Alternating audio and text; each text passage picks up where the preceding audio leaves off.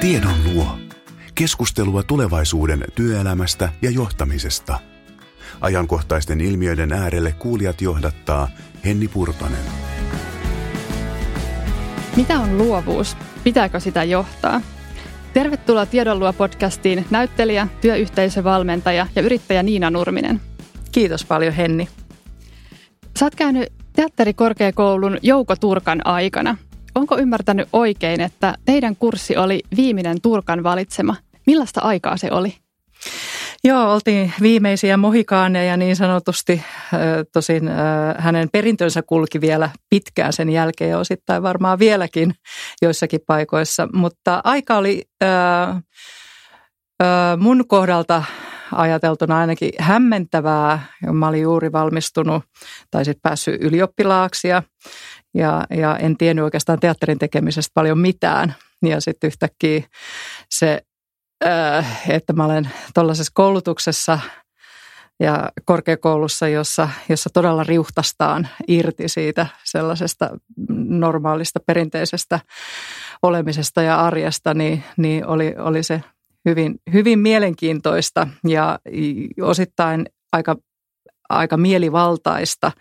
Ja sitten kun ajattelee, että tämä on niin kuin mun kokemus ja jokaisella on oma kokemus tästä ajasta, mutta, mutta ehkä se semmoinen mielivaltaisuus nousee sieltä yhtenä, yhtenä sanana ensimmäisenä mieleen ja se hämmennys siitä sitten sen jälkeen, kun koulun jälkeen tota, ensimmäisen kerran vieraili kansallisteatterista, että se oli aika etäällä siitä varsinaisesta ammatista ja siitä, että millä tavalla siihen ammattiin valmistauduttiin koulussa. Mutta menemättä syvemmin tähän, tähän asiaan, niin kyllä siinä henkisesti ja fyysisesti vietiin äärirajoille ja, ja se aika piti vaan sietää kyseenalaistamatta tai nostamatta itse, itse ideoita esiin, vaan piti periaatteessa tehdä se, mitä, mitä ohjaaja käskee ja, ja, ja tota, totella.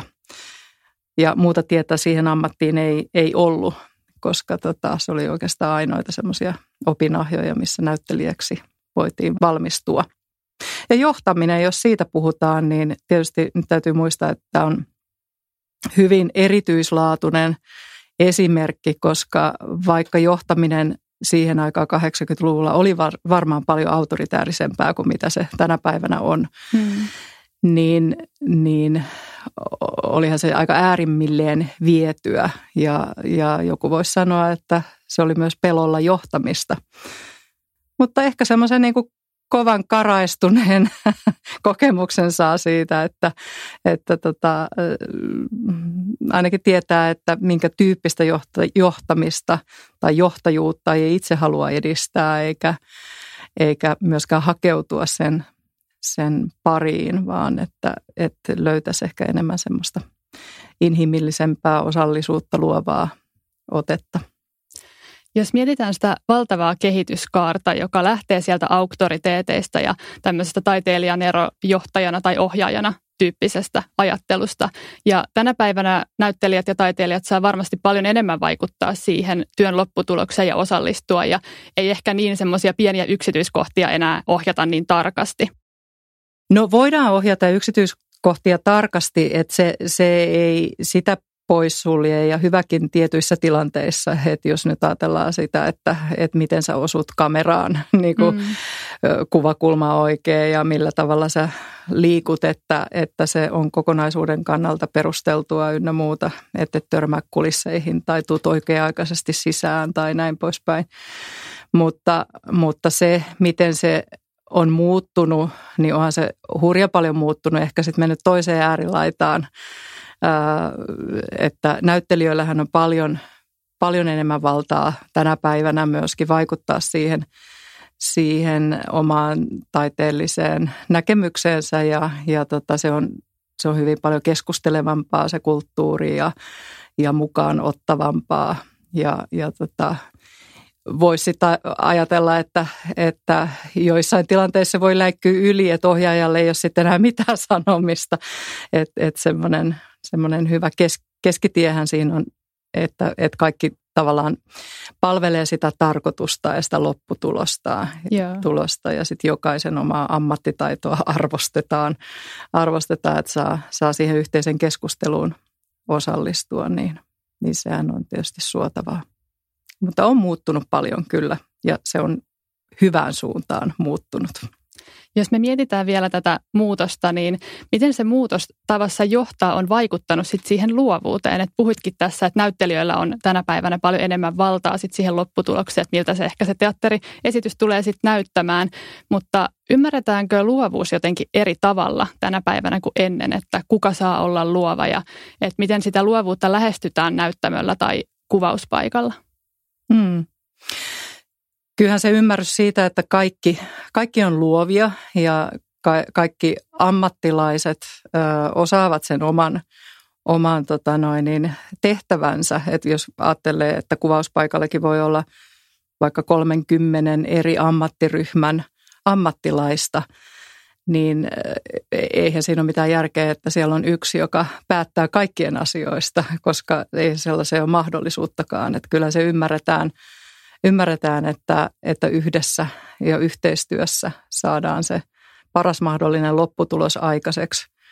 Ja onhan se parhaimmillaan sitä yhdessä ajattelua, että yksin sä et eh, ikinä niin kuin keksisi sellaisia ideoita, ideoita ja ratkaisuja esimerkiksi niin kuin yhtäkkiä ilmaantuviin haasteisiin kuin, kuin mitä, mitä sitten yhdessä, että kaikki osallistuu siihen enemmän tai vähemmän. Että miten, me, miten me ratkaistaan tämä tilanne, joka nyt aiheuttaa viivästystä johonkin, johonkin tota noin niin, kuvauspaikalla sen, sen kohtauksen tekemiseen tai mitä vaan. Että, että ei voi tavallaan sälyttää kenenkään yhden henkilön harteilla sitä, että jollain on oikeat vastaukset siihen mm. aina olemassa, vaan että, että, tota, että se on kaikkien yhteinen asia ö, olla, olla luova ja päästä siihen yhdessä siihen päämäärään. Mitkä taidot korostuu sitten tässä niin kuin luovan työn johtamisessa ja miten me kehitetään sitä työtä? Hmm. No varmaan yksi taito on luoda se, se ja mahdollistaa se semmoinen luovan työn tekemisen tila. Ja, ja usein puhutaan vaikka innovaatioista, että niin kuin jo, et, et ne, et millä tavalla saadaan aikaan ö, hienoja uusia keksintöjä, mutta ei puhuta niin paljon siitä, että miten mahdollistetaan sellainen tila, ajattelutila – sille luovuudelle. Eli se yksi johtajan tärkein tehtävä teatterissa ja, ja elokuvassa, TV-sarjojen kuvauksissa on se, että hän mahdollistaa sellaisen ilmapiirin, jossa on mahdollista olla luova ja rohkea ja ylittää niitä omia rajoja ja tulla pois siitä sellaisesta omasta tietyn tyyppisestä turvallisuuden niin kuin kokemuksesta siitä, että näin mä oon aina ennenkin tehnyt ja tämän asian mä osaan, mutta nyt kun mulle ei ole tavallaan, ää, ää, tai sanotaan näin, että, että se, se, että mua ei kukaan haasta siihen niin rajojen rikkomiseen tai, tai tota, itseni ylittämiseen tai yhdessä kokeilemiseen, niin sitten sitä usein valahtaa ja tekee sitä ihan sitä samaa ja turvallista. Myöskin niissä tilanteissa, jos kokee olevansa jollain tavalla uhattuna, että, että tota, ei koe ole olonsa ulkopuolelta turvalliseksi. Että se, se, se niin kuin yhteisön niin kuin hyväksyvä katse ja, ja tota, yhdessä tekeminen, niin että jos, jos se estyy, että mun täytyy vaan, jos se ajatus on se, että mä vaan yritän selviytyä tästä mm. ja tehdä oikein asioita, niin, niin silloin, silloin sitä usein tekee sitä, mitä on tehnyt aina ennenkin, koska se on ikään kuin kaikkein turvallisinta. Mutta että, että se, joka johtaa sitä luovaa prosessia ja sitä yhteisöä, niin, niin se on se, se taito johtaa sitä, sitä ilmapiiriä ja sitä vuorovaikutusta ja, ja sitä, sitä turvallisuuden tunnetta, että tässä näissä raameissa voi kokeilla turvallisesti, voi ikään kuin ö, olla aika paljaana ja haavoittuvaisenakin siinä tilanteessa, eikä kukaan rankaise sua siitä tai, mm. Tai tota, sanoa, että se on väärin, tai, vaan, vaan se vaatii niin kuin aika paljon semmoista hienovireisyyttä ja tilannetajua ja erilaisten ihmisten ymmärrystä, koska eihän kaikki samalla tavalla ohjaudu myöskään, vaan että mm, toisille voi sanoa suoremmin, antaa sitä palautetta ja, ja tota, haluaakin sitten sellaista niin kuin todella, todella isoja haasteita ja isoja hyppyjä siihen omaan kehitykseensä ja toiset sitten vähän hitaammin ja ehkä vähän hienovireisemmin sitten mm. tulee mukaan. Että aika, aika paljon johtajalta vaaditaan, kun, kun ajattelee sitä, että miten erilaisia ihmisiä johdetaan ja miten ottaa huomioon se, se tilanne ja rauhoittaa se tilanne ja luoda ne turvalliset puitteet sille luovuudelle ja myöskin se aika, aika sille mahdollistaa sen – sen tota, rauhoittumisen ajan, että siinä voi hetken aikaa niin kuin, ikään kuin koota niitä ajatuksiaan. Että.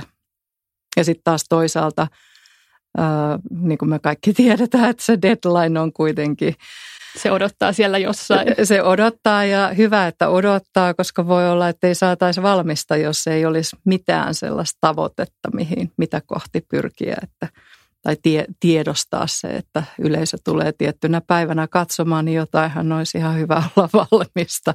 Joo. Ja tästä mulle itse asiassa tuli mieleenkin, kun toi talouden nobelisti ja ekonomisti Bengt Holmström oli puhunut luovuudesta ja hän oli sanonut, että on harhaa kuvitella, että se luovuus syntyy pelkästään siitä vapaudesta ja joutilaisuudesta, vaan että se luovuus tarvii just niitä haasteita, se tarvii ne raamit, se tarvii rajoituksia, se tarvii kysymyksiä, jotka sitten voi ohjata sitä ajattelua ja kannustaa myöskin rikkomaan rajoja ja menemään sinne omalle epämukavuusalueelle.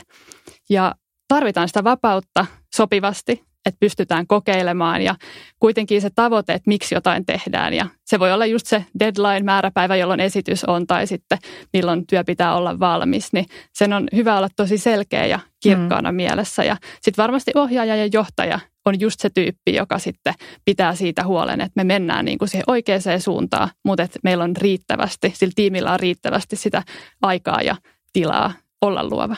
Joo, ja just toi, toi suunnan näyttäminen on, on semmoinen iso, iso, iso ohjaajan tehtävä, että mennäänkö sinne oikeaan suuntaan. Ja sitten tarvittaessa vähän, vähän hakea takaisin, että vähän takaisinpäin. Ja, ja toi mm. oli hyvä, mitä sä teit. Eli ne on hyvin konkreettisia ohjeita myöskin ja oikea-aikaisia ja siinä tilanteessa, siihen tilanteeseen liittyviä, eikä niinkään sen ihmisen persoonaan, vaan että siinä, siinä tilanteessa – ohjaamista.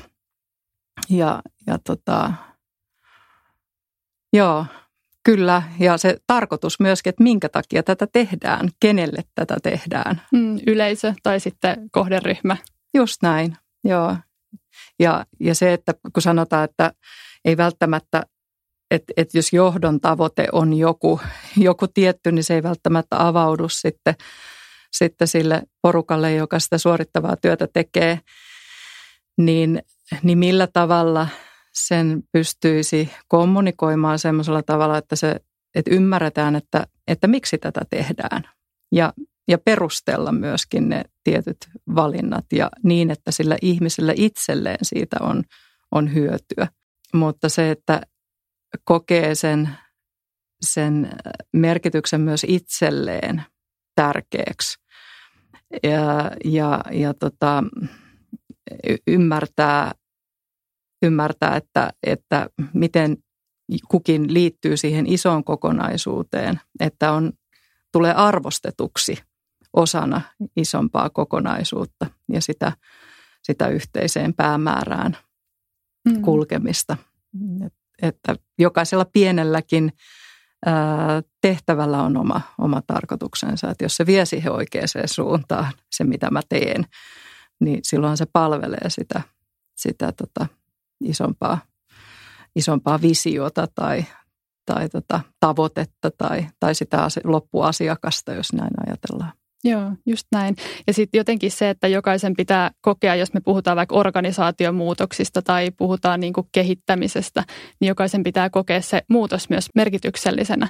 Ja se, että se oma työ, että jokainen saa sen kokemuksen, että hei, että mä teen oikeasti tosi tärkeää duunia, että mun tehtävä tässä isossa kokonaisuudessa, niin silloin merkitystä. Mm.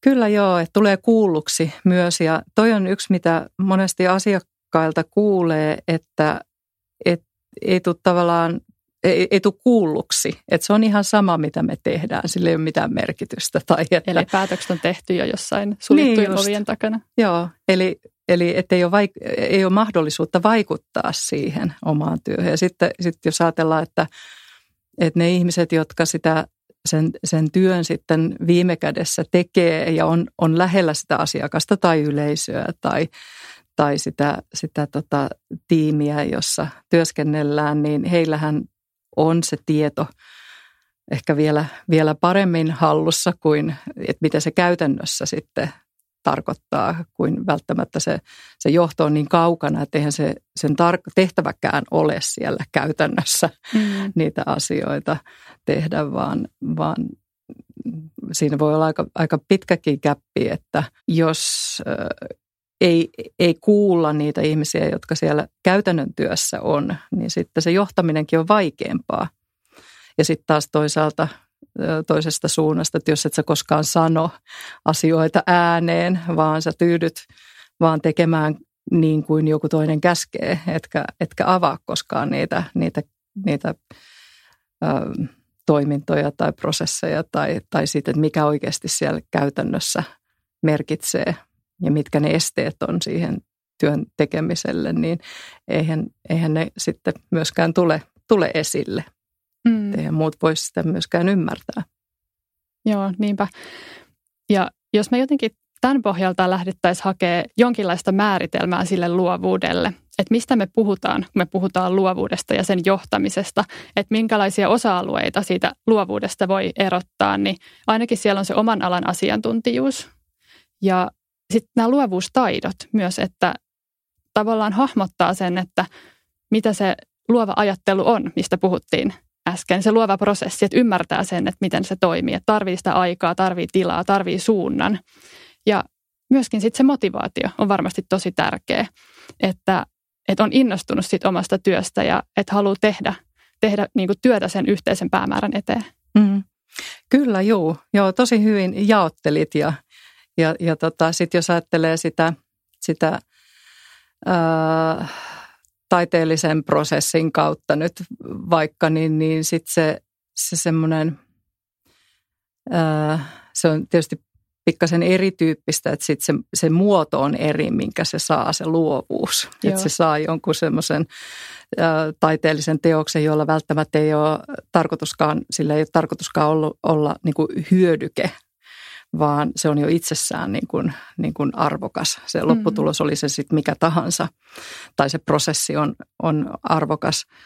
Tuli tuosta vielä mieleen se sit, siihen johtamiseen liittyen, että liittyen siihen aikaan, että sille pitää olla aika, mutta oikea-aikaisuus on myös yksi sellainen asia, mitä ei välttämättä aina tule ajatelleeksi, kun miettii sitä luovuuden johtamista, että, että että kun se, se alku ja se, se tyhjä tila ikään kuin se yhdessä ajattelun tila voi tuottaa kaiken näköistä erilaista ideaa, niin, niin tota, ettei liian nopeasti sulje sitä, sitä ikkunaa kiinni, mm. joka on juuri avautunut, vaan, vaan tota, antaa mahdollisuuden sille niille erilaisille ideoille, vaikka ne olisi keskeneräisiä ja, ja hullujakin ja epävalmiita ja kaikin puolin käsittämättömiäkin välillä, niin että antaa sen ikkunan olla mahdollisimman pitkään auki,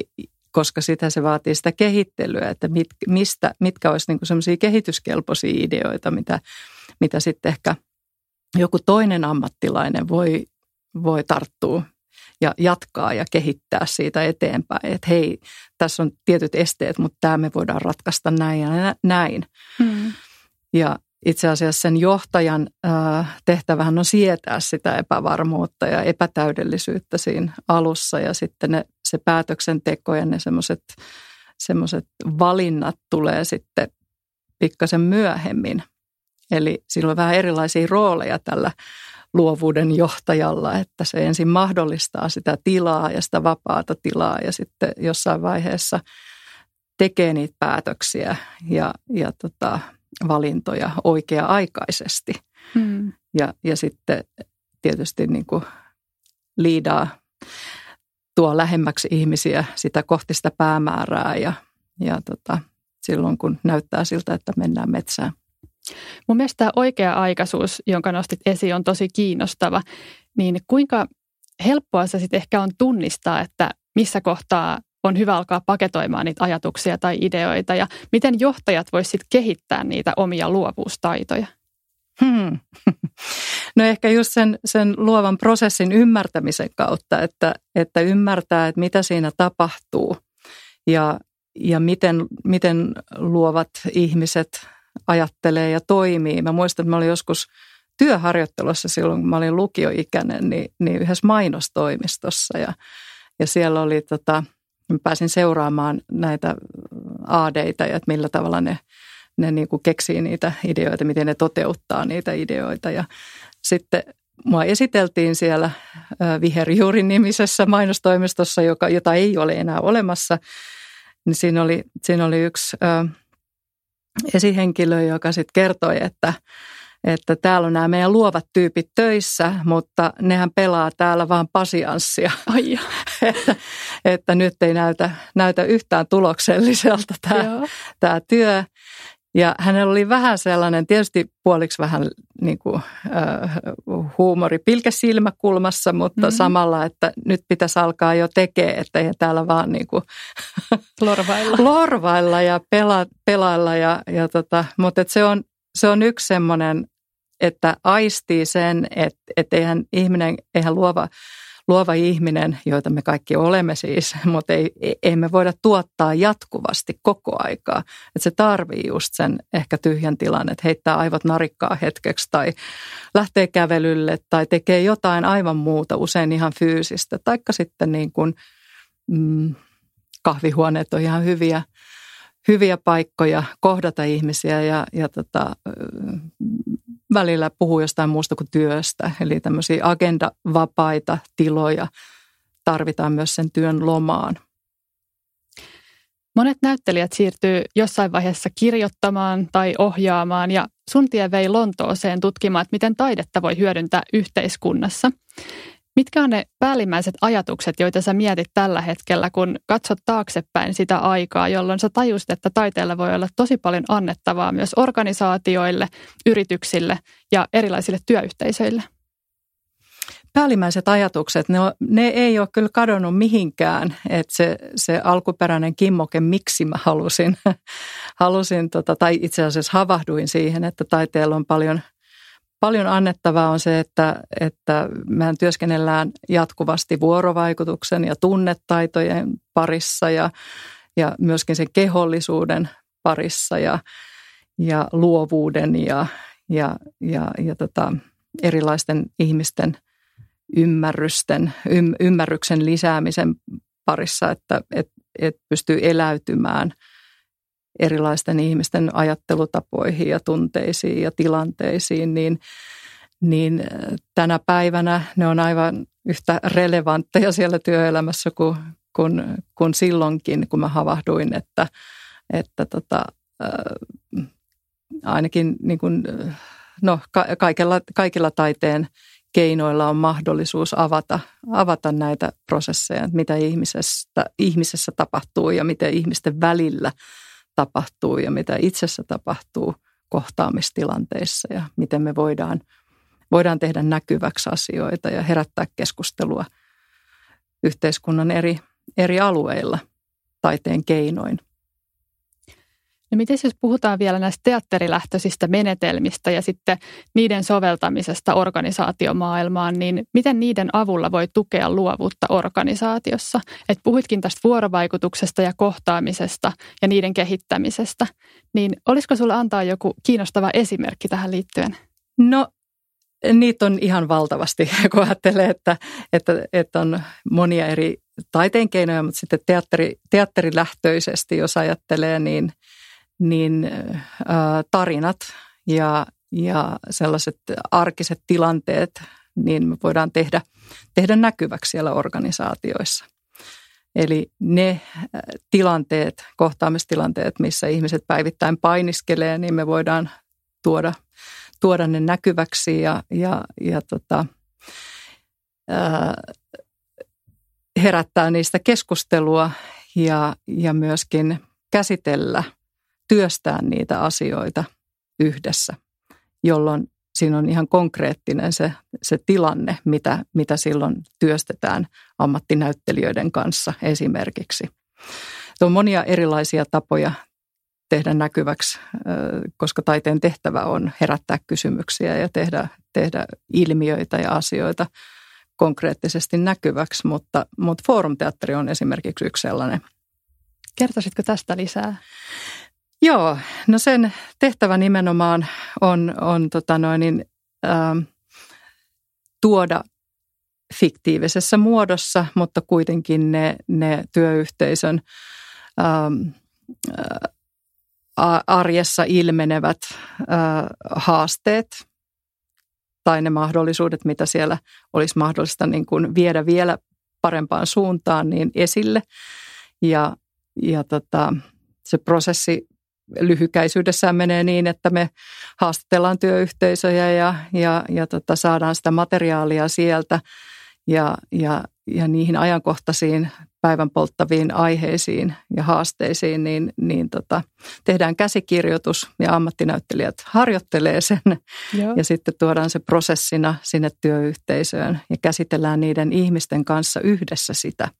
Eli se on foorumi, jossa myöskin sillä yleisöllä on iso osa, koska he, he antavat siellä ohjeita näille, näille tota, roolihenkilöille, joita ammattinäyttelijät näyttelee, että, että mitä näissä tilanteissa kannattaisi sanoa tai tehdä tai toimia niin, että se, se kohtaamistilanne olisi esimerkiksi paras mahdollinen. Eli he ohjaavat sitä tilannetta sieltä yleisöstä käsin ja he pääsevät yhdessä pohtimaan niitä sitten sen oman tiimin kanssa, että miten, minkälaisia ehkä vinkkejä kannattaisi antaa tai miten nyt tässä tilanteessa kannattaisi esimerkiksi joku ongelma vaikka lähteä ratkaisemaan. Joo, nimenomaan juuri näin. Sanoitit sen erittäin hyvin. Eli, eli tota, yleisöltä tulee kaikki ideat ja ajatukset ja he yhdessä pohtii sitä omaa, omaa työtään ja heittävät sitten niitä ideoita kokeiltavaksi. Ja ammattinäyttelijät sitten, sitten siinä roolihenkilössä kokeilevat, että miten nämä yleisön ideat toimii. Ja tässä ei ole kyse improvisaatiosta, mm. joka, joka monesti mielletään, että no heitä, heitä jotain ja sitten me tehdään jotain niin. siinä paikan päällä, vaan tämä on, tämä on hyvin ennakkoon käsikirjoitettu ja suunniteltu tämä, tämä prosessi ja, ja tota, sitten siinä on tietyn tyyppinen työtapa, joka todellakin osallistaa siihen yhdessä ajatteluun ja ja keskusteluun ja niiden ratkaisujen löytämiseen ja niiden testaamiseen. Eli voiko se periaatteessa lähteä saada alkunsa vaikka siitä, että jossain organisaatiossa tai työyhteisössä on joku kysymys, mitä on pohdittu paljon. Ja sitten lähdetään ehkä yhdessä löytämään tai etsimään niitä ratkaisuja. Ja sitten foorumteatteri on yksi keino, minkä avulla sitten tehdään näkyväksi niitä erilaisia ratkaisumalleja vaikkapa. Joo, kyllä. Ja, ja tota, se, että monesti niin kun jos ajatellaan, että halutaan kehittää jotakin tai uudistaa jotakin ja, ja strategiassa on, on, on tota, laadittu selkeät, selkeät visiot, että näin tämä, et, et tähän asiaan meidän on todella tärkeää nyt kiinnittää huomiota ja tämä, tämän toivoi, tämä toivottaisiin jalkautuvan sitten siellä työyhteisöissä, niin, niin se, että saadaan muut mukaan, koko se organisaatio osalliseksi sitä yhteistä pohdintaa, niin se voidaan tehdä nimenomaan teatterin keinoin. Ja työyhteisö teatterinkin nimellä ää, tätä, tätä kutsutaan usein, että, että siinä on tai työelämäteatteria tai, tai tota, osallistavaa teatteria, mutta se ei tarkoita sitä, että – että yleisö joutuu näyttelemään, vaan he nimenomaan pohtivat yhdessä. Eli yleisö on ohjaaja. Joo, yleisö on ohjaaja, luova ohjaaja. Luova ohjaaja. Kyllä. mulla on jotenkin sellainen fiilis, että jos mietitään sitten näitä niin kuin esteitä, että mitkä esimerkiksi julkishallinnossa voi sitten estää sitä luovuuden kukoistamista parhaalla mahdollisella tavalla, niin jotenkin tuntuu, että sitä luovuuden merkitystä ei aina ehkä ymmärretä työelämässä niin hyvin kuin se voitaisiin ymmärtää. Ja jotenkin se, mistä puhuttiinkin, että se luovuus vaatii sitä aikaa ja tilaa ja kohtaamisia ihmisten kanssa ilman sitä semmoista jatkuvaa tehokkuuspainetta, että koko aika pitää olla tosi tuottava ja tehdä jotain hyödyllistä, hmm. niin jotenkin ne luovuutta edistävät käytännöt, ne on ehkä vähän ristiriidassa sen tehokkuusajattelun kanssa. Ja mä uskon, että se luovuuden merkitys työelämässä kuitenkin kasvaa tosi paljon tulevaisuudessa, mutta esimerkiksi julkisella sektorilla niin meillä on haasteena erilaiset säännökset, normit, rakenteet, joita on tosi paljon. Ja mä väitän, että ne kyllä estää jonkun verran sitä luovuutta siinä arjessa ja siinä kaikessa niin kuin arkisessa tekemisessä, että sä raivaat sinne sääntöviidakkoon sen luovan tilan, niin se ei aina onnistu kauhean helposti. Jotenkin tuntuu, että tällä hetkellä puhutaan tosi paljon siitä luovuuteen kannustamisesta, että me ollaan niin kuin tosi vahvasti menossa siihen suuntaan, että, että me otettaisiin se luovuus niin kuin paremmin osaksi sitä arkista tekemistä. Mm. Kyllä, ja sehän vaatii just sitä irtipäästämistä tietyllä mm. tapaa ja, ja suitsien höllentämistä. Ja, ja sitten jos ajatellaan, että normit ja ohjeet ja tällaiset niin kuin totutut tavat kahlitsee, niin, niin millä tavalla päästäisiin niistä enemmän irti, että se olisi mahdollista. Tai että, että no aika, aikapula on tietysti yksi, että, että, että, että pitäisi olla koko ajan kauhean tehokas ja tuottava, kun sitten se vaatii sitten myöskin sitä semmoista vapaata tilaa pikkasen enemmän. enemmän. Ja toi on tosi tärkeä pointti, koska se on vähän paradoksaalista, että mitä tiukemmin me tavallaan vaaditaan sitä luovuutta, niin se pakenee. Mm, se lähtee karkuun. Se lähtee karkuun ja sitten sama juttu, että, että jos joten, niin kuin ajattelee sitä, että vain se, jota on tutkittu ja, ja jota osataan käsitellä, niin se on se, jota, niin kuin, joka merkitsee. Mutta sitten kun luovuus on vähän sellainen, että se pakenee tämmöistä tietyn tyyppistä välineellistämistä tai oikein tekemistä tai, tai sitä ajatusta, että täytyy heti kaikki mennä kerralla oikein, niin, niin sitten siinä on iso ristiriita, että jos on ne tietyt ohjeet, että millä tavalla asioita asioita niin kuin siellä työssä tehdään ylipäänsä yhdessä, niin, niin sitten sit niitä rakenteitakin pitäisi jollain tavalla muuttaa siellä, jotta sille luo, että mahdollistetaan sitä, sitä luovaa ajattelua ja tekemistä eri tavalla. Otetaan seuraavaksi yhteys Porvoon saaristoon ja kuunnellaan, mitä työ- ja elinkeinoministeriössä työskentelevä teollisuusneuvos Antti Joensuu ajattelee luovuudesta, sen johtamisesta ja tulevaisuuden työelämästä. Aikanaan nyt luovuudesta ei varmaan johtamisen yhteydessä puhuttu ollenkaan ja sitten sen jälkeen tuli vaihe, jossa ruvettiin jotenkin sietämään, mutta määrätietoinen luovuuden mahdollistaminen ja jopa siihen kannustaminen organisaatioissa vaikka se olisi tarpeenkin, niin ei ole vielä sillä tasolla kuin se pitäisi olla. Jos otetaan ajatusleikki, että saisit uudistaa valtionhallintoa jollakin tavalla, niin millaisia uudistuksia sä tekisit? Mä oon varmaan esittänyt menneisyydessä hurjaakin uudistusajatuksia ja olen saanut jonkunlaisen anarkistin leimankin, mistä muuten olen ihan ylpeä sinänsä, mutta tulisi pyrkiä edesauttamaan sitä hyödyllistä vuorovaikutusta, jonka Esko Kilpi itse asiassa on määritellyt työn tekemisen sisällöksi. Tällainen vaatimaton uudistustoimenpide, jonka mä sitten tekisin, olisi se, että palkittaisiin näkyvästi ihmisiä, jotka uskaltavat organisaation sisällä tällaisiin vuorovaikutussuorituksiin ja uskaltavat ottaa riskejä, tehdä kokeiluja, tahojen kanssa, joiden kanssa edustamansa organisaatiota, organisaation osa ei ole tottunut toimimaan. Tämmöinen monitila ää, työtiloissa tehtyjä havaintoja, kun on, niin mulla on niitä useita sellaisia tilanteita, nä, olen nähnyt, että, että joku on saanut vastauksen semmoiseen kysymykseen, mitä ei ollut esittämässäkään, mutta joka oli niin kuin kuitenkin hänelle tärkeä kysymys, joka pitää ratkaista jossain vaiheessa. Yksi esimerkki oli sellainen, että vieressä tuskaili eräs käymässä ollut ministeriön virkamies ja hän sitten tota, tuskaili siinä niin paljon, että mä kysyin, että mikä sua niin kuin risoo, niin hän sanoi, että hänen pitää nyt aamulla olla Varsovassa pitämässä esitelmää suomalaisesta innovaatiojärjestelmästä. Mutta kun ei tässä pääse aloittamaan esitelmän valmistelua, kun koko aika sähköpostista pukkaa heti suoritettavia toimenpiteitä ja nyt on iltapäivä jo pitkällä. Johon sanoin, että oli hyvä, että tuli asia puheeksi. Mä nimittäin kävin pari vuotta sitten Varsovassa pitämässä esitelmän suomalaisesta innovaatiojärjestelmästä ja tässä olisi ne diat. Ai että se oli onnellinen. Ja täysin budjetoimaton tapahtuma, eli serendipiteettiä oli ilmassa siinä. Näitä siis, jos pitäisi muuttaa rajusti jotain systeemeitä valtionhallinnossa, niin pitäisin huolta siitä, että tätä käsitettä että sit käsitteen sisältö tunnettaisiin ja sitä yritettäisiin edistää. Joskus aikanaan se yksinkertaisempi muoto oli se, kun olin innovaatiojärjestelmää juuri esittelemässä erilaisille tahoille, niin totesin lopuksi, että innovaatiohan on sitten kuitenkin niin kuin vaikeasti managerattava juttu. Se on kuin kulhollinen spagettia tai tippaleipä. Siellä on niin kuin paljon sellaisia keskinäis kontaktipisteitä eri asioiden välillä.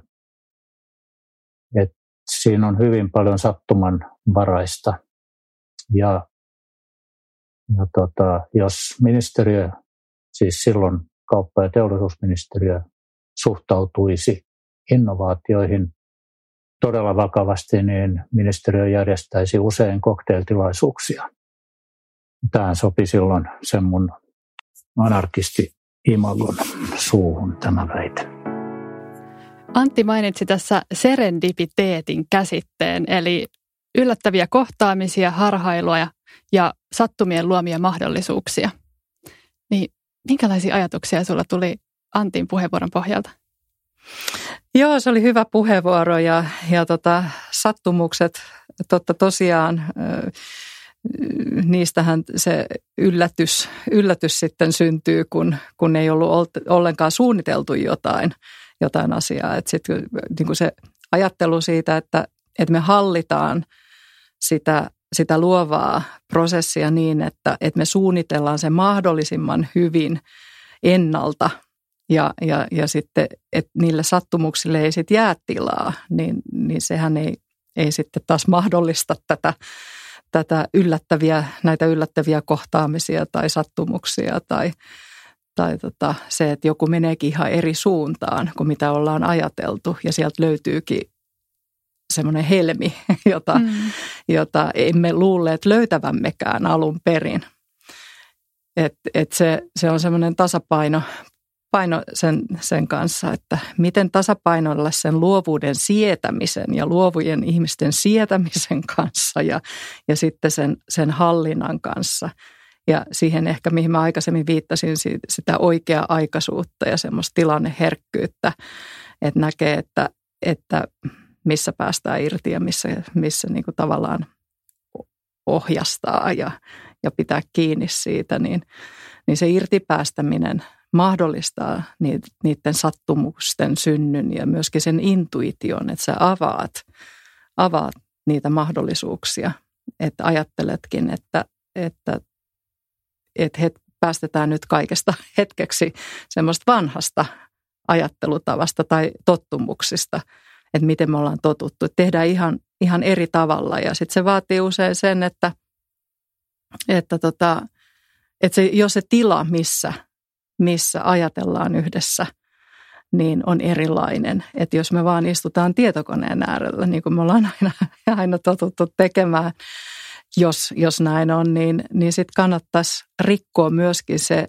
se ympäröivä tila sellaiseksi, että se ruokkii niitä kohtaamisia, että me oikeasti nähdään toisemme ja, ja, ja sitten saadaan saadaan tota, no niin monialaisesta yhteistyöstä niitä uusia näkökulmia – ettei me totuta liikaa tekemään aina vaan samojen ihmisten kanssa sitä työtä, vaan kuullaan yllättävistä suunnista mm. ideoita, ja, ja tota, koska niistä, sieltähän se tulee. Ja toi varmaan, mihin Antti viittasi, että pitäisi olla enemmän koktailtilaisuuksia, niin ehkä voisi ihan kutsua kylään sellaisia ihmisiä, jotka, jotka tulee aivan eri suunnasta ja, ja voisi tuoda omalla näkökulmallaan jotain lisää, josta sitten yhdessä jalostuu – jotain uutta, mitä ei, ei ajateltu syntyvänkään.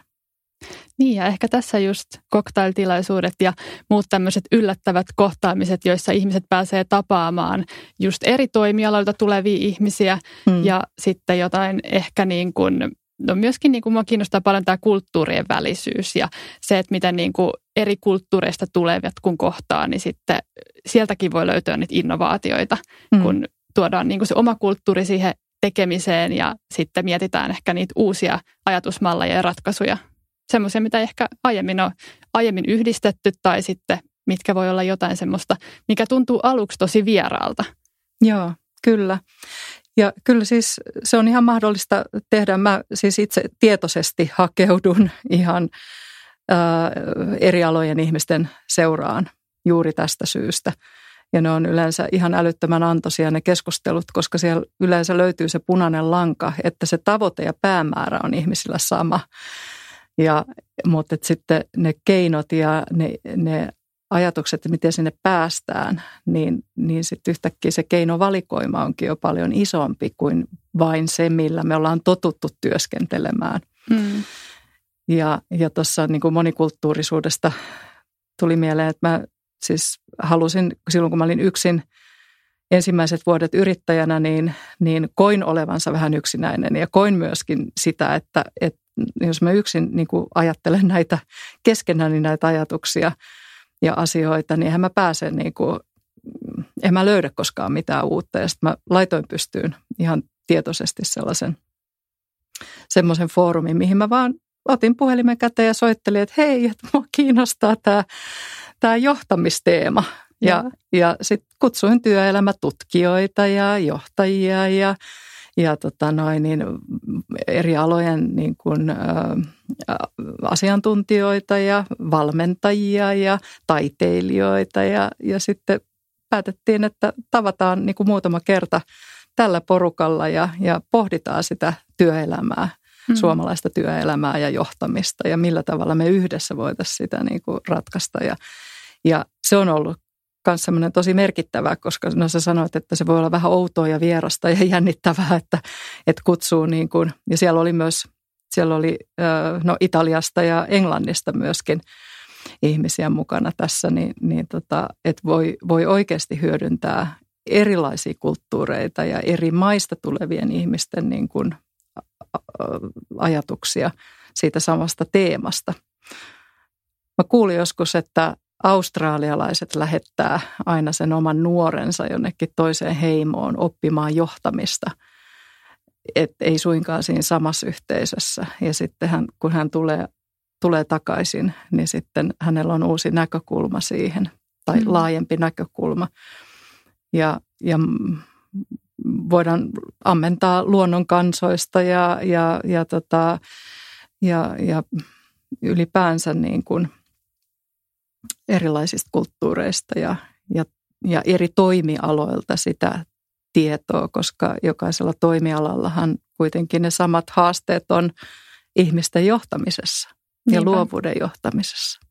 Mutta voi olla vähän erityyppisiä lähestymistapoja ja keinoja sitten vaikka lähteä niitä ratkaisuja etsimään. Ja jotenkin se ajattelutapa voi olla hyvin erilainen, jos me mietitään esimerkiksi, jos ihan koulutuksen pohjaltakin, ne ketä on valmistunut kauppiksesta on tosi hyvin numeroiden kanssa.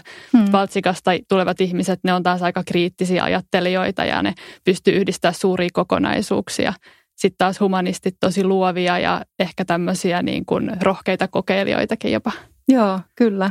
Ja sitten taiteilijoissa on, on, on niin kuin se tapa katsoa maailmaa, niin se on taas niin kuin omanlaisensa ja, ja tuo uuden näkökulman. Ja, ja se kehollisuus on yksi, yksi, mikä helposti unohtuu tässä tota noin, niin tämmöisessä korkeasti koulutetussa asiantuntijaorganisaatiossa, jossa paljon istutaan paikallaan ja ollaan tietokoneella ja työskennellään pelkästään sen pään sisällä.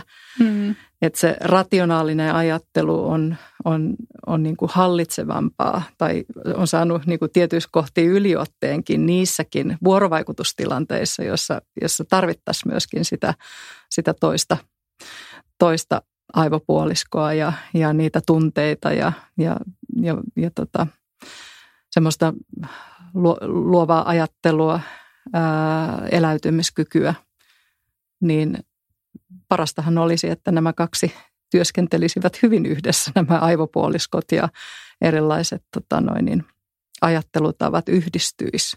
Mm. Ja taito kohdata ihmisiä ja olla läsnä siinä arjessa, niin sehän on hirveän tärkeää. Mm. Mutta äh, millaista vuorovaikutusta me tarvitaan, jotta sit organisaatioiden ja johtamisen kehittäminen voisi olla ihanteellista? Hmm.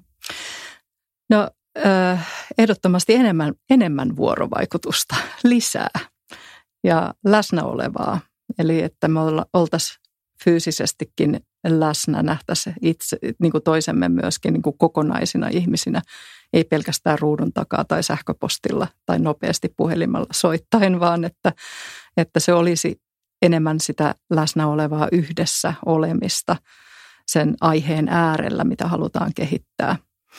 Ja dialogisuushan siitä myöskin paljon puhutaan, että, että olisi dialogia, että se ei olisi yksisuuntaista se, se tota, vuorovaikutus, vaan, vaan se olisi, olisi sitä, että kuultaisi myöskin niiden, niiden osaavien ammattilaisten ääntä, jotka siellä ihan vaikka asiakasrajapinnassa tai sitten siellä niin kuin sisäisten asiakkaiden kanssa yhdessä pohtivat mm, niitä, niitä tota, tärkeitä ajankohtaisia teemoja. Eli läsnä olevaa ja, ja tietysti sitä arvostavaa vuorovaikutusta ja johtamista, missä, missä asiantuntijoita ja, ja tota, osaavia ihmisiä arvostetaan ja kuullaan. Ja just semmoinen luottamuksellinen työilmapiiri, mistä puhuitkin tuossa aikaisemmin, niin on tosi tärkeää, että jokaisessa tiimissä pystyttäisiin luomaan semmoinen, semmoinen fiilis työntekijöille, että he voi oikeasti ehdottaa ihan mitä tahansa. Mm. Ja just niitä tämmöisiä erilaisia ideoita, rohkeita ajatuksia. Sitten yhdessä mietitään, että voisiko näistä olla jotain, mitä kannattaisi lähteä kokeilemaan. Joo, kyllä. Ja siitäkin voisi tosiaan palkita koke- kokeilemisesta ja että yksi asiakas just viime viikolla niin, niin tota, yhdessä valmennustilanteessa sanoi, että, että kun puhuttiin vaikka myynnistä, niin, niin tota, ne, jotka myy kaikkein eniten, niin heitä sitten aina palkitaan, mutta, mutta voisiko palkita hyvästä yrityksestä ja, mm. ja uusista tavoista niin kuin kokeilla, kokeilla sitä, sitä tota, niitä, niitä myyntitilanteita. No entä voiko luovuutta opetella? Se semmoinen olettamus tai äh, uskomus asioista, että vain, vain tietyn tyyppiset ihmiset on asioita, tie, äh, asiantuntijoita tietyn tyyppisissä niin kuin asioissa, niin äh, ei se välttämättä ole niin. Että niitä kannattaa niitä omia uskomuksiakin kyseenalaistaa ja, ja tosiaan rikkoa niitä omia ajattelutapoja sillä, että, että, että keskustelee keskustelee ihmisten kanssa, jo, jo, jo, joilla ei välttämättä ole itse ajatellut olevan annettavaa tähän ja esittää kysymyksiä, että kysymysten kautta, että ei te, tietämisen kautta myöskään, myöskin, että se ei-tietämisen tila on, on luovuudelle sellainen avain myös siihen, siihen niihin mahdollisuuksiin. Eli silloin on kaikki mahdollista, kun ei ei tiedä liikaa. Ja aina puhutaan näistä tyhmistä kysymyksistä, niin ne hmm. oikeasti voikin olla hei ehkä niitä kaikkein parhaimpia. Joo, ehdottomasti. Ja sitten, että mitkä ne on ne kaikkein tärkeimmät ja parhaimmat kysymykset, niin, niin sitäkin voisi pohtia. Hmm. Että mitä tässä kannattaisi kysyä sen sijaan, että miten mä vastaan tähän. Luovan ajattelun yhteydessä puhutaan tosi paljon tästä kokeilukulttuurista. Ja mun mielestä siinä kokeilukulttuuripuheessa on on vielä vähän jotain sellaista mielikuvaa, että joku Pelle Peloton foliohattu päässä ideoi jotain täysin uutta ja sitten se lopulta päätyy vielä siihen, että oho, voi hitsi, että tämä ei kyllä nyt onnistunut, että meidän on ehkä pakko palata siihen vanhaan, että sehän oli se tuttua ja turvallista. Hmm. Eli että ne vanhat ajattelun mallit, ne tulee sieltä tosi vahvoina ja niiden uusien ajatusten ja tapojen edessä ei ole aina niin helppoa olla rohkeana. Ja hmm. Tämä mun mielestä tuli jotenkin tosi hyvin siinä, kun kerroit tästä, että miten, miten tavallaan voisi niinku kannustaa ihmisiä siihen luovuuden kokeiluun ja hmm. siihen luovuuteen ylipäätään. Joo, ja sitten sille epämukavuusalueelle astuminen, niin sehän vaatii sitä rohkeutta, että kokeillaan ja tehdään asioita vähän eri tavalla kuin aikaisemmin. Niin äh, siinä on semmoinen hirveän hieno, hieno tota noin, niin asia, mitä siitä voi seurata, on se, että se epämukavuusalue siirtyy vähän kauemmas. Että aina kun me otetaan askel sinne epävarmuuden suuntaan tai semmoiselle ei-tietämisen suuntaan tai, tai niin kuin siihen avoimuuteen, että katsotaan mitä syntyy, että me roh, rohjetaan antaa sille se tila, niin se epävarmuus siirtyy kauemmas, jolloin me rohjet, roh, meistä tulee rohkeampia ottamaan isompia askeleita ja, ja silloin voi tapahtua isoja asioita. Hmm. Ja sitten jos miettii tätä samaa vähän niin kuin asiantuntijaorganisaation näkökulmasta, niin jotenkin me päästään siihen, että se kokeilukulttuuri, niin sehän on oikeasti semmoinen tieteellinen prosessi, että me kerätään koko ajan sitä uutta tietoa siihen ja jotenkin, että me niin kuin arvioidaan, että mikä toimii ja mikä ei toimi. Ja me viedään sitä kokonaisuutta yhdessä eteenpäin ja otetaan irti kaikki siitä työvaiheesta ja siitä prosessista. Ja me hyödynnetään niitä oivalluksia, että mitä sen kokeilun aikana tulee vastaan. Ja sieltähän löytyy sitten ne innovaatiot myöskin ja se on sitä riskinottamista, että me ollaan rohkeita ja kokeillaan. Ja sen takia mä mietin, että miten sitten organisaatioissa voisi vahvistaa sellaista kulttuuria, että jossa voisi niinku ihmetellä ja oppia yhdessä ja että ne epäonnistumiset, ne on osa sitä työtä, sitä tekemistä ja myöskin sen oppimisen edellytys. Hmm. Se vaatii varmaan sitä ajattelutavan muutosta, että ymmärtää sen, että, että mistä ne innovaatiot, mikä mahdollistaa ne innovaatiot.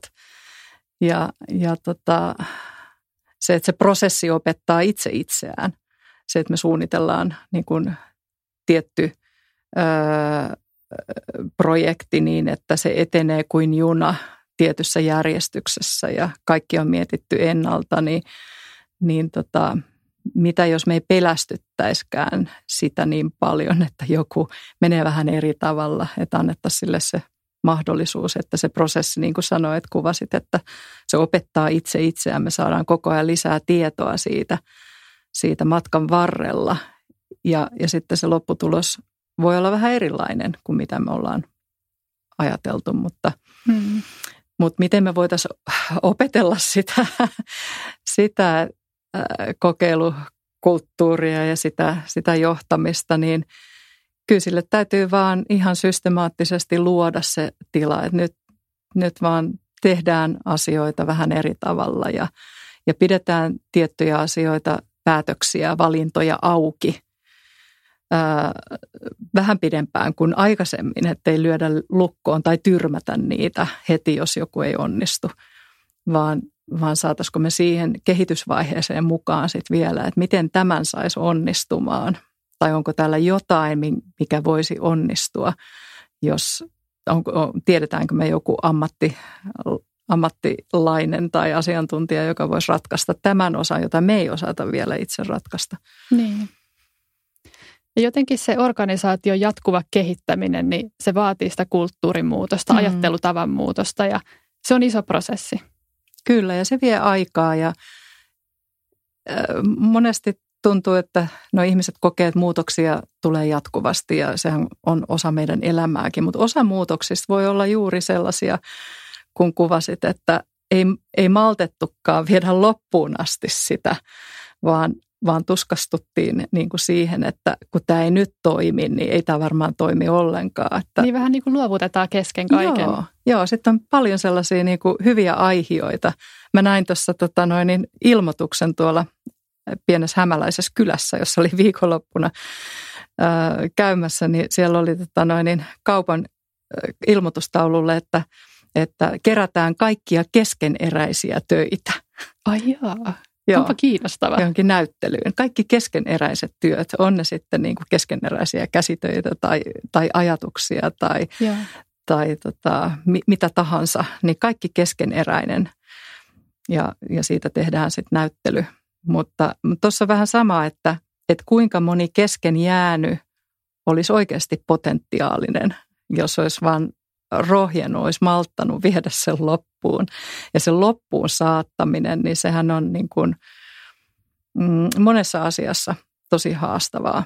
Että sit, sitten luovassa prosessissa, jos nyt ajattelee vaikka, vaikka tota teatteriesitystä, niin ne kaksi viimeistä viikkoa ennen ensi iltaa, niin sehän on kaikkein suurin ponnistus, koska siinä tulee juuri ne epäilyksen hetket, että onko tämä, ollaanko me tuleeko tätä kukaan katsomaan? Mm, ja, ja tota, onko tämä nyt sen arvosta ja teekö mä nyt miten ja miten me nyt niin kuin, ollaanko me ollenkaan niin kuin tämän aiheen äärellä sillä tavalla kuin oli tarkoitus. Ja sitten iskee se pelko.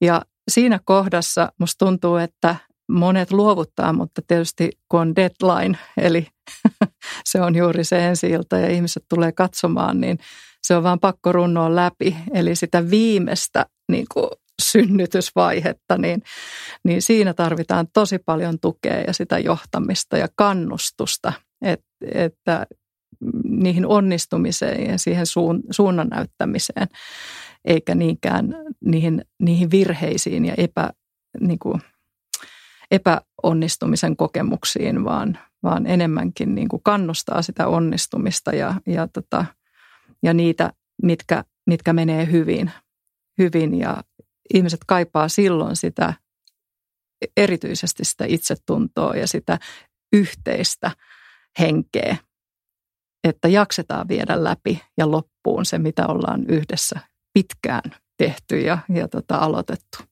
Ja että voidaan olla yhdessä ylpeitä sit siitä lopputuloksesta. Kyllä, joo. Ja sitten tietysti sehän ei koskaan lopu, sehän ei pääty, vaan sitten aina saadaan lisää tietoa taas siitä, että, että mitä me tästä opimme. Mm. Ja sillekin olisi hyvä luoda se tila, että, että keskustellaan yhdessä, että mitä me tästä opimme, vaikka välttämättä ne tulokset ei aina, niitä ei aina saavutettaiskaan sillä tavalla kuin on ajateltu, niin mitä me tästä opimme ja mitä me voidaan tehdä seuraavalle kerralla, kerralla toisin. Mutta mä uskon vahvasti siihen ainakin niin kuin näyttelijän näkökulmasta, että siihen, siihen hyvään ilmapiiriin ja siihen niiden onnistumisten niin kuin kannustamiseen kannattaa satsata tosi paljon. Ja siinä vaiheessa varsinkin, kun se epäusko iskee, kun se iskee joka tapauksessa jossain vaiheessa, että ihmiset jaksais. Ja se ei ole sitä semmoista peukun näyttämistä, että tsemppiä ja, ja hyvin menee, vaan se on aika läsnä olevaa ja, ja, ja sitä, ettei jätetä liikaa yksin, yksin niiden asioiden kanssa, vaan että se on yhdessä onnistumista. Ei kukaan tee eikä onnistu yksin oikein missään asiassa. Että se, on, se vaatii muita ihmisiä ja, ja monia ihmisiä siihen taustalle. Mm. Ja yhdessä mukaan tekemään, ei vain taustalle, vaan, vaan tota, todella, että se on kaikkien yhteinen asia.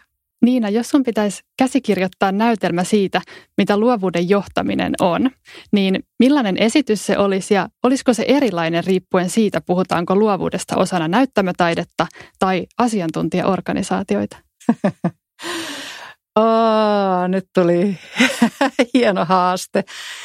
Tota, mm, mä uskon, että siinä olisi kyllä hyvin yhdistäviä tekijöitä, että ei se varmaan olisi erilainen, koska koska ihminen pohjimmiltaan on luova ja on aina ratkaissut isojakin asioita tässä ihmiskunnassa ja on säilynyt hengissä ylipäänsä tähän päivään saakka, niin en usko, että se luovuus olisi, olisi kauhean paljon erilainen, mutta se millainen käsikirjoitus siitä tulisi, niin mm, se olisi varmaan tämmöinen sankaritarina okay. lajityypiltään.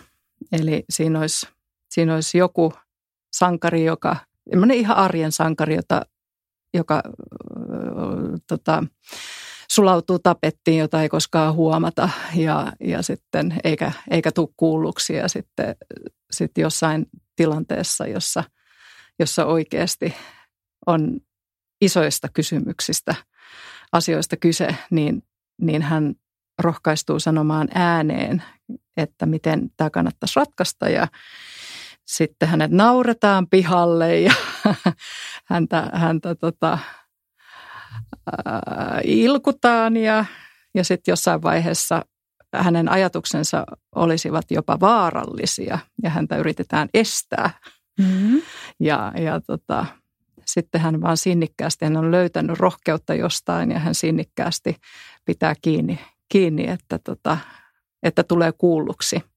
Ja hän saa joukkoja mukaan ja, ja ne, on, ne on monialaisia osaajia ja ihmisiä. Ja sitten kun tämä joukko on tarpeeksi iso, niin sitten yhtäkkiä ää, sitten havahdutaankin siihen, että, että tällä porukalla saatiin ratkaistua näin, näin merkittävä asia.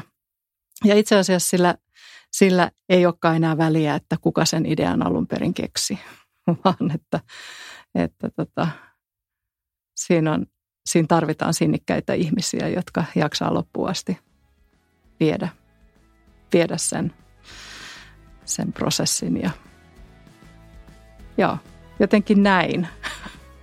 Hieno tarina. Kiitos paljon Niina. Kiitos.